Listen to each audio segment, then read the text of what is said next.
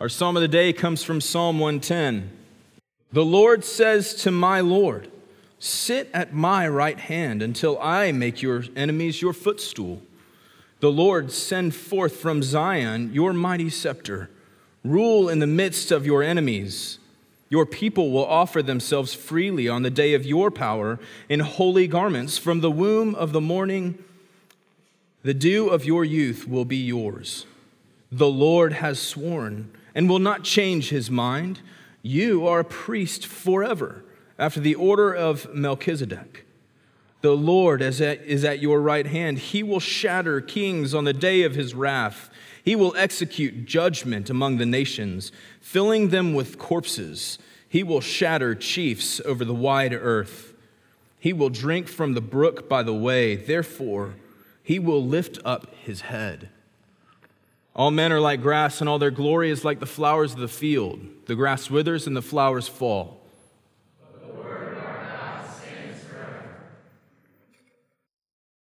The good morning.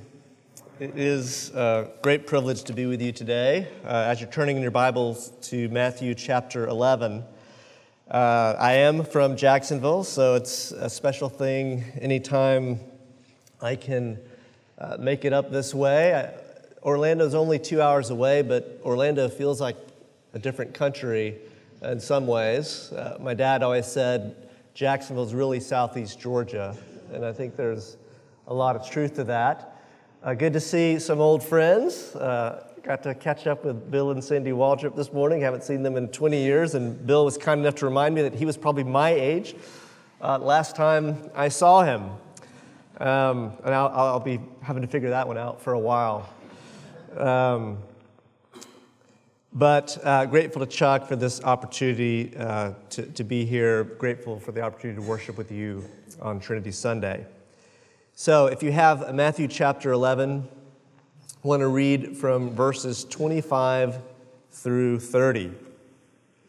Matthew chapter 11, verses 25 through 30.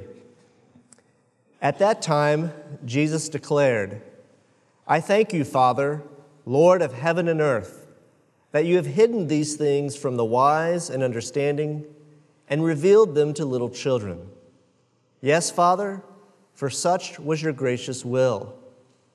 All things have been handed over to me by my Father, and no one knows the Son except the Father, and no one knows the Father except the Son and anyone to whom the Son chooses to reveal him. Come to me, all who labor and are heavy laden, and I will give you rest. Take my yoke upon you and learn from me, for I am gentle and lowly in heart, and you will find rest for your souls. For my yoke is easy and my burden is light.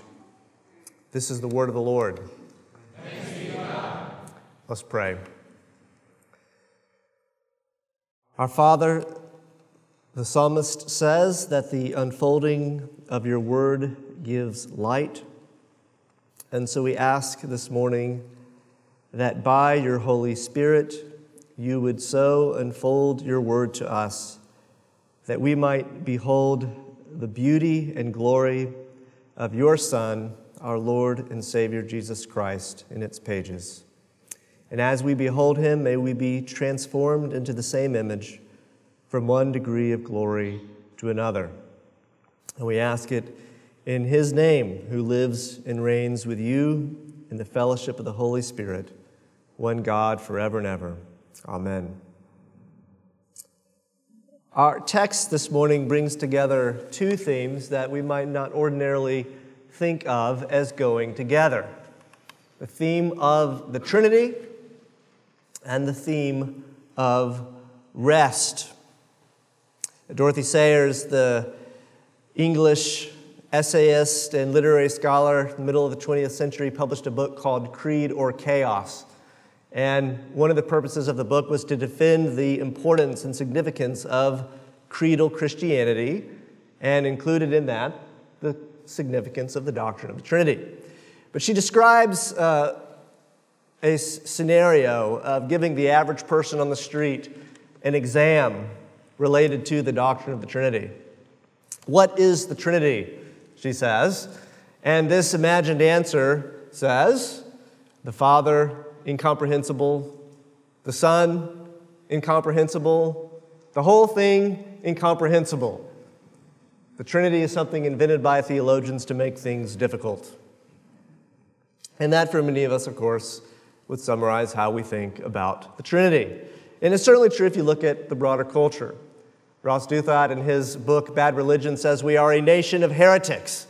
And by that, he means the kinds of Christianity and the kinds of religion that, that influence the day to day talk of our news media, that, that influences the, the websites we visit and the social media outlets that we peruse, are not those of Orthodox Christianity, but they are of the quirkier and the wackier kinds. So the Trinity is not something that is that attractive to our culture. It's a strange thing, and to many of us, it may be so as well. But the other theme, the theme of rest, is one we can attach to more easily. You listen to the radio these days and you hear commercials for uh, these miracle beds that will give you not only a good night's rest, but the answer to all of your problems, right? And you can get one setting and your spouse can get the other setting and you'll wake up refreshed, you'll never have a problem again. Right? We spend millions of dollars a year looking for rest, building great vacation sites, going on vacation. But of course, rest in the sense that the Bible speaks about it concerns more than just sleep. It concerns more than just the need for taking a break. It concerns that ultimate satisfaction and fulfillment that we were made to find. Bruce Springsteen said it like this Everybody has a hungry heart. We're all looking for something to fulfill our hunger. We're all looking for something to quench our thirst. Behind every project we pursue, behind every journey that we embark on in our lives, we are hoping to finally arrive at a full and lasting rest. Well, Jesus in this text this morning says that these two themes go together the Trinity and rest. It's a theme that Augustine recognized long ago in the opening paragraph of his book, The Confessions. He says, You've made us for yourself, and our hearts are restless until they find their rest in thee. And so we want to look at Matthew chapter 11 this morning to see how these two themes, the Trinity and rest, go together. Now, let me say something about the context of this passage that'll help us better appreciate uh, what's going on here. Uh, Jesus in chapter 11 begins, and we hear the story of John the Baptist who has been put in prison by Herod. John the Baptist, of course, is Jesus' cousin. He's the forerunner announced by Isaiah who's come to prepare the way of the Lord. He's the one who stood by uh, the Jordan, baptizing those, preaching the coming of the kingdom of God. And when Jesus appeared, he pointed his bony finger and says, Behold, the Lamb of God. Well, this John is now in prison. And he's starting to wonder did I get it wrong? Did I point to the wrong guy? I was a preacher of the kingdom of God, and yet here I am suffering, imprisoned under a wicked king. And he sends word to Jesus Are you the one to come? Or do we look for another? Jesus is turning out to be a Messiah that is different than the one that John had expected. Shortly after this, we have the description of Jesus visiting several Jewish cities and preaching the kingdom of God and preaching the gospel. And it says that these cities roundly rejected him. They didn't want anything to do with him. They didn't want to accept his message. They didn't want to accept his kingdom. And so, this is the situation of Matthew chapter 11. We've got John the Baptist, and Jesus has not met his expectations. We've got Jesus' countrymen, and he has not met their desires. They don't want to have anything to do with him. And yet, Jesus responds to this situation with a church service. Jesus responds to this situation with a declaration of worship. I thank you, Father, Lord of heaven and earth. But let's look at this passage this morning and, and look at the way that Jesus responds uh, to this situation. And we'll see, first of all, that Jesus celebrates the mystery of the Trinity and invites us to celebrate it as well. And we'll see, secondly, that Jesus invites us to find rest in the Trinity. So, first, Jesus celebrates the mystery of the Trinity. Verses 25 and 27. Let me read them again. At that time, Jesus declared, I thank you, Father, Lord of heaven and earth, that you have hidden these things from the wise and understanding and revealed them to little children. You've hidden these things from the wise and revealed them to little children. Now, the, the, the, first thing that, that is surprising in this passage, the first way that Jesus confounds our expectations, is that while we might think the mystery of the Trinity is something that belongs to the theologians, something that, of course, the Bible reveals and certainly has an importance in its own place, but it's something that people maybe over in seminaries should think about, but not us ordinary Christians. While we might think that, what Jesus, in fact, says is that the mystery of the Trinity is something that the Father is pleased to reveal to little children, not to the wise and understanding, not to the scholar and the disputer of this age, but to those who, like a little child, receive the kingdom of God. And of course, this is that kind of disruptive economy of grace that we have seen Jesus exercising throughout the gospel. He, he's been confounding expectations. In speaking of little children here, there's perhaps an allusion to Psalm 8. Remember what Psalm 8 says about the glory of the Lord and his majesty, which is revealed throughout heaven and earth. But it says he has out of the mouth of babes, out of the mouth of children, he has established strength because of his enemies. In other words, the way that God is displaying his majesty, the way that God is establishing his kingship, is not with the help of the high and mighty, but actually he's confounding them through the praise of babes. And when Jesus comes into Jerusalem during the Passion Week, he will cite Psalm 8 when the children are crying out, Hosanna. And he'll say, This is being fulfilled well, this is this disruptive economy of grace. God has not revealed the Trinity to the, the wise, to the scholars, but He's revealed it to little children. And it's a doctrine that we must receive as little children. Uh, one of the first Bible verses I ever remember memorizing, John 3:16.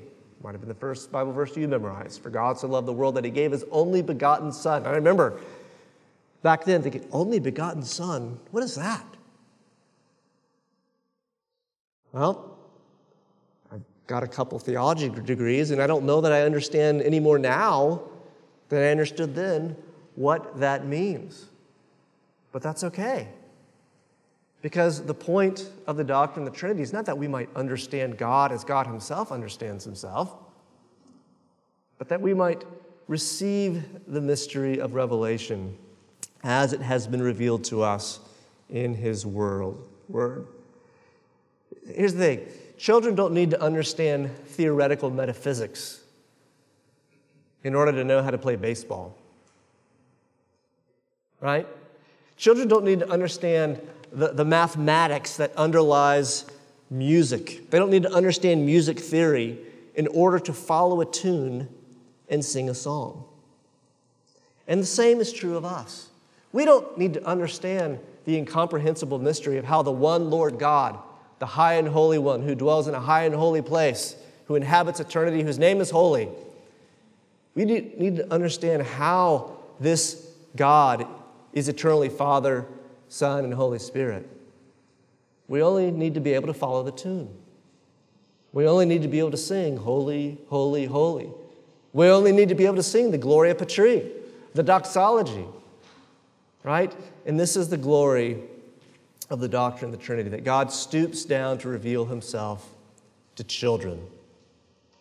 And indeed, Jesus says, unless you become like a little child, you cannot receive the kingdom of heaven.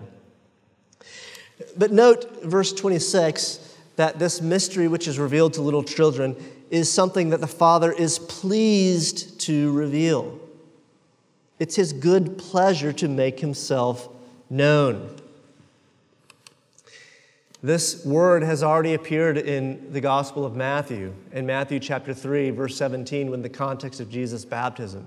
Jesus has appeared publicly. He's been announced by John the Baptist. And you remember what happens in this great scene where the Spirit is descending from heaven in the form of a dove. And the Father, we hear the Father's voice. And what does he say? This is my beloved Son, with whom I am well pleased. Same word.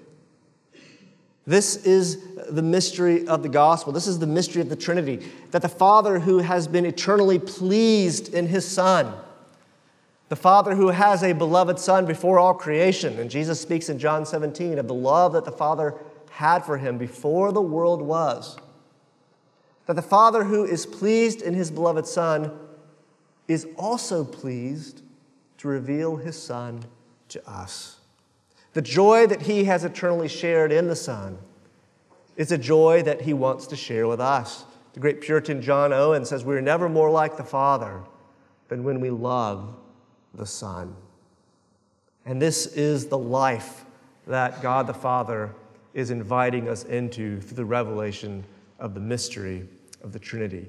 It's His good pleasure to make this mystery known to us. The Father here is pictured as the, the young man who, who has the wedding ring. He's prepared to propose. He's, he's, he's been hiding it in the glove box for weeks. And the girl's looking at him because he's been acting kind of weird, right? Storing up this gift. He can't wait for the time to spring the secret. It's like a parent, right? Leading up to Christmas Day, where you've gotten the Christmas list and you've told the kids they're not going to get anything on it this year, sorry. But you've been buying, you've been hiding, you've been stowing away, waiting for the moment, right? When the revelation can be made in Christmas morning.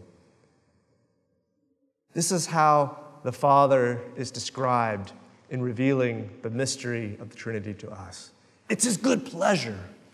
He delights to make Himself known to us through His Son by the Spirit. Note, though, the mystery that is revealed. And in verse 27, all things that have been handed over to me by my Father, and no one knows the Son except the Father, no one knows the Father except the Son, and anyone to whom the Son chooses to reveal him. This description of the Son is central to the revelation of the Trinity. We've discussed already at Jesus' baptism how, how the Father declares, You are my beloved Son, with whom I am well pleased. You remember in Matthew chapter 16, where Jesus asked Peter, Who do you say that I am? And he says, You are the Son of the living God. Chapter 17, at the Transfiguration, we hear again the Father's voice This is my beloved Son.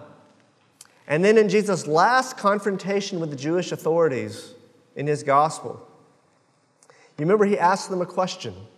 And it's a question about Psalm 110, the psalm we read a moment ago. Whose son is the Messiah? Whose son is the Christ? And they say, well, he's David's son. And of course, from some perspective, that, that's correct, right?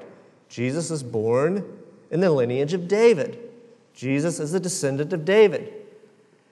But Jesus asked the Jewish authorities, How then does David, speaking in the Holy Spirit in Psalm 110, say, The Lord said to my Lord, Sit at my right hand until I make your enemies a footstool for your feet?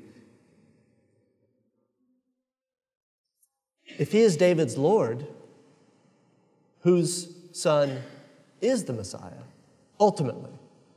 And the answer, of course, is that he's the Son of God. And so after his crucifixion, when he has been raised from the dead, when he appears to his disciples and commissions them to make disciples of the nations, he commissions them to baptize in the name, the singular name, the singular name of God, which belongs to the Father, the Son, and the Holy Spirit. This is the mystery of the Trinity. And note how Matthew describes this Son in this passage. He holds all things in common with the Father. He describes the Father as Lord of heaven and earth, but then he says that all things have been handed over to me. He too is the Lord of heaven and earth. He describes uh, the mystery of revelation as the work of the Father it's the Father's good pleasure to reveal the mystery of the Trinity. But he describes that prerogative to himself as well. The Son reveals the Father to anyone whom he chooses. And then he describes himself as sharing the unique knowledge of God. No one knows the Father except the Son. No one knows the Son except the Father. Here, Jesus is referring to the unique, the incommunicable knowledge of God, what God alone knows. This is the way that Paul speaks of the Holy Spirit in 1 Corinthians chapter 1 and 2. The Spirit searches the depths, even the depths of God, and no man knows what the Spirit knows. Well, Jesus shares the divine omniscience with the Father as one God. But that's not all. He shares the Father's sovereignty. He, he shares the Father's prerogative in revelation. He shares the Father's knowledge as a son, as one who eternally receives these things from the Father. And that, in short, is the mystery of the Trinity one God in three distinct persons, blessed forever.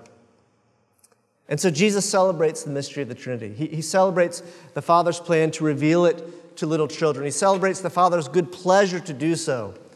And in doing so, he reveals his unique identity as the Son of God, equal to the Father in every way, as his beloved Son. But note, second, and very quickly, that Jesus not only celebrates the mystery of the Trinity, he summons us to find rest in the Trinity. Again, verses 28 through 30 Come to me, all who labor and are heavy laden, and I will give you rest. Take my yoke upon you and learn from me, for I am gentle and lowly in heart, and you will find rest for your souls. For my yoke is easy, and my burden is light. We saw earlier that Jesus confounds our understanding Whereas we might expect that God would reveal the Trinity to the wise and the learned, He has in fact revealed it to little children. And here again, He does the same thing. Where we might expect that Jesus will give the reward of rest, the reward of eternal satisfaction, the, the reward of eternal fulfillment to those who have rigorously and perfectly fulfilled God's requirements. Instead, he promises it to those who are weary, to those who are heavy laden. Again, we see this disruptive economy of grace. It's neither the moralism of the right nor the moralism of the left that brings fulfillment, Jesus says. But it's to those who are the objects of God's sovereign mercy those who find themselves burdened and weary, who may find rest for their souls in Christ. Note that Jesus' invitation extends to all who labor and are heavy laden. Now, in the immediate context, it certainly refers to those who are weary, those who are worn down by the demands of false religion. Later on in chapter 23, Jesus will rebuke the Jewish teachers for laying heavy burdens on the people. And of course, you understand this common theme that we see in, in the Gospels, right? Jesus regularly refutes and rebukes the Jewish teachers for not merely teaching God's word, but then adding other requirements beyond God's word, right? And Jesus describes these as a burden and moreover, he says it's a burden that you, the ones who teach these things, you yourselves aren't willing to lift it. but you require others to do so. And so, certainly, part of the invitation here is to those who are burdened down by, by the burden of false religion, by, by the burden of a religion that would teach us that we must live up to a certain mark, to a certain standard, if we are going to find the rest that God promises. His invitation comes to them Come to me. Only I can and will give you rest. But I think the invitation extends beyond that. It's all who are weary and heavy laden. Those who are weary and heavy laden through the demands of false religion, yes. But those who are weary and heavy laden from the burden of pursuing the American dream, house and two kids can be burdensome to keep up sometimes. Trying to keep up with the Joneses can be a burdensome venture sometime. And to those who have found themselves burdened by that, Jesus says, Come to me. Jesus says, Come to me, those who have grown weary in well doing. We sometimes find ourselves feeling guilty when we're tired. We sometimes find ourselves feeling guilty when we're worn out. But not all weariness is a sign of sin. Sometimes doing the right thing can lead to weariness. Sometimes doing God's will can wear us out because we live east of Eden. We live in a world that is fallen.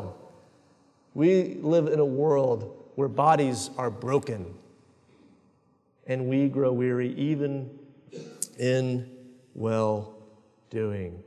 And so Jesus' invitation is to all who are weary and heavy laden. Come to me, and I will give you rest. Well, what, what's the ground? What's the guarantee that, that, that lies behind this invitation? That, that's the reason that we who find ourselves weary may come to him and expect to find rest in him.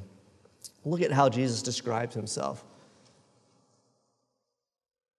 Take my yoke upon you, verse 29. Learn from me for I am gentle and lowly. Verse 30 My yoke is easy or good, my burden is light. Jesus doesn't come to us as the one we might expect. Jesus doesn't come to us as the one we might want. And the revelation of the Trinity doesn't come to us in the way we might think it would. Think about this. The doctrine of the Trinity is the most glorious article of the Christian faith.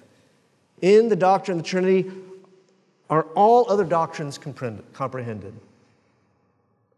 And we might think that when God was going to reveal his life to us as Father, Son, and Holy Spirit, he would reveal it on the top of a mountain.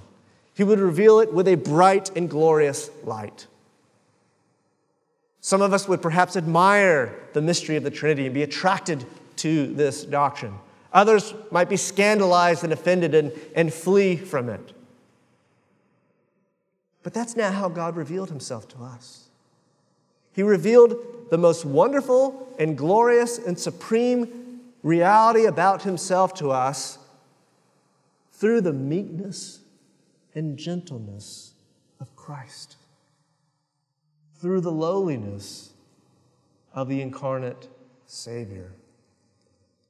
And of course, this has been the theme throughout the Gospel of Matthew. Isaiah 60 describes the revelation of the glory of God at the end of time, and it says the Gentiles will stream to that glory and they'll bring gifts gold, frankincense, and myrrh. And Matthew tells us, yes, and the way Isaiah's vision has been fulfilled is how? the Magi coming to visit a baby? Here is the revelation of God's glory. Isaiah 40 speaks of the day when the glory of the Lord will be revealed, and all flesh will see it together. And it'll be prepared by the voice of one crying in the wilderness. And Matthew says, Yes, right. Isaiah's promise has been fulfilled, but how? In Jesus, who comes from Nazareth You have to understand Nazareth is where the rednecks lived. The glory of God revealed in helpless babe. The glory of God revealed in one from Nazareth. The glory of God, Father, Son, and Holy Spirit, revealed in one who is meek and lowly. And again, this is what chapter 11 of Matthew is all about. John the Baptist, scandalized. Are you the one to come? Do we look for another? But of course, what Jesus teaches us in this text is that while he may not be the Messiah that we expected, while he may not be the way that we would expect God to reveal the supreme and most glorious truth about himself to us, Jesus is the Messiah that we need. No, when Jesus brings the kingdom of God, he doesn't storm Herod's palace to set John the Baptist free. He storms the dominion of the evil one. He opens the eyes of the blind. He unstops the ears of the deaf. He sets loose the tongue of the mute. He heals the lame and causes them to walk. He comes to those who are weary and heavy laden and gives them rest. The high King of heaven comes to us as the servant of the Lord. And this is what Jesus is trying to teach us. In the very next chapter, Isaiah will be quoted to identify Jesus as the servant of the Lord, that humble, lowly one who won't bruise a broken reed, but who will bring justice to the Gentiles. This is who Christ is. He comes to give rest to his disciples on the Sabbath day, to allow them to, to feed when they are hungry. He comes to restore the man's withered hand and make it whole again. He comes to bring us into God's everlasting Sabbath. In love, this Son of God, who shares all authority with the Father, who shares the Father's sovereign prerogative in making himself known to his children, who knows all things as the Father knows in the fellowship of the Spirit.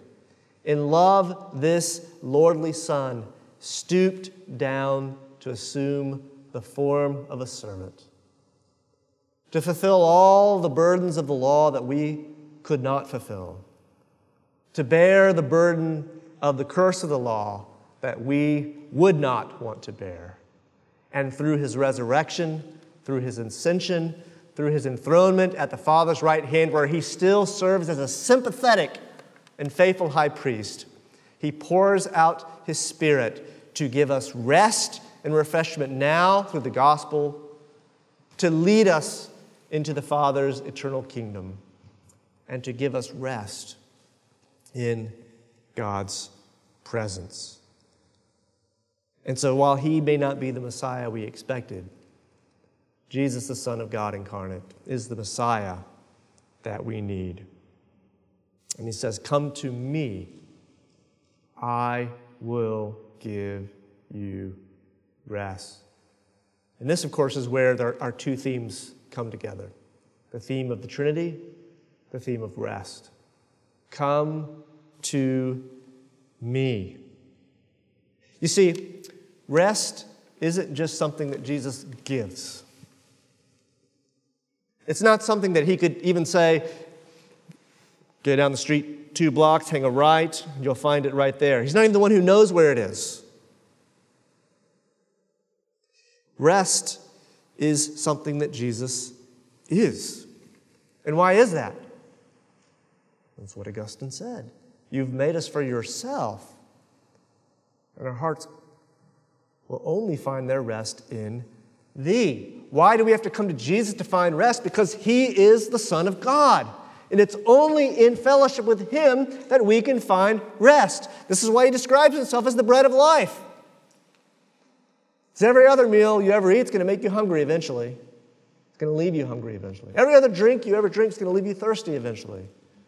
But Jesus is the bread of life. And when we receive Him and we feast on Him, we are satisfied with eternal satisfaction. He's the fountain of living water.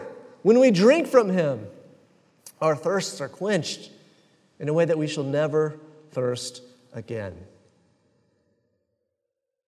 And He's the Lord of the Sabbath. And when we lay down all other pursuits, when we give up on all other journeys, when we will forget about all other quests to find fulfillment and heed His call and come to Him and embrace Him by faith. He has promised, with the promise of the divine Son of God who cannot lie, I will give you rest. Thanks be to God. Let's pray. Father, we thank you that it is your good pleasure through your Son and by your Spirit to give us rest. We thank you for your word, which sets before us the glorious wonder of your triune being, Father, Son, and Holy Spirit. We thank you for the promise of rest, a promise that has been made good for us through Christ's shed blood on the cross, by his glorious ascension, by his sending forth of the Spirit into our hearts, whereby we cry, Abba, Father. We ask today that you would let your word take hold of our lives. May we rejoice more deeply in you as our triune God, and may we taste, even now, of the rest that is ours in Christ. And we ask it in his name. Amen.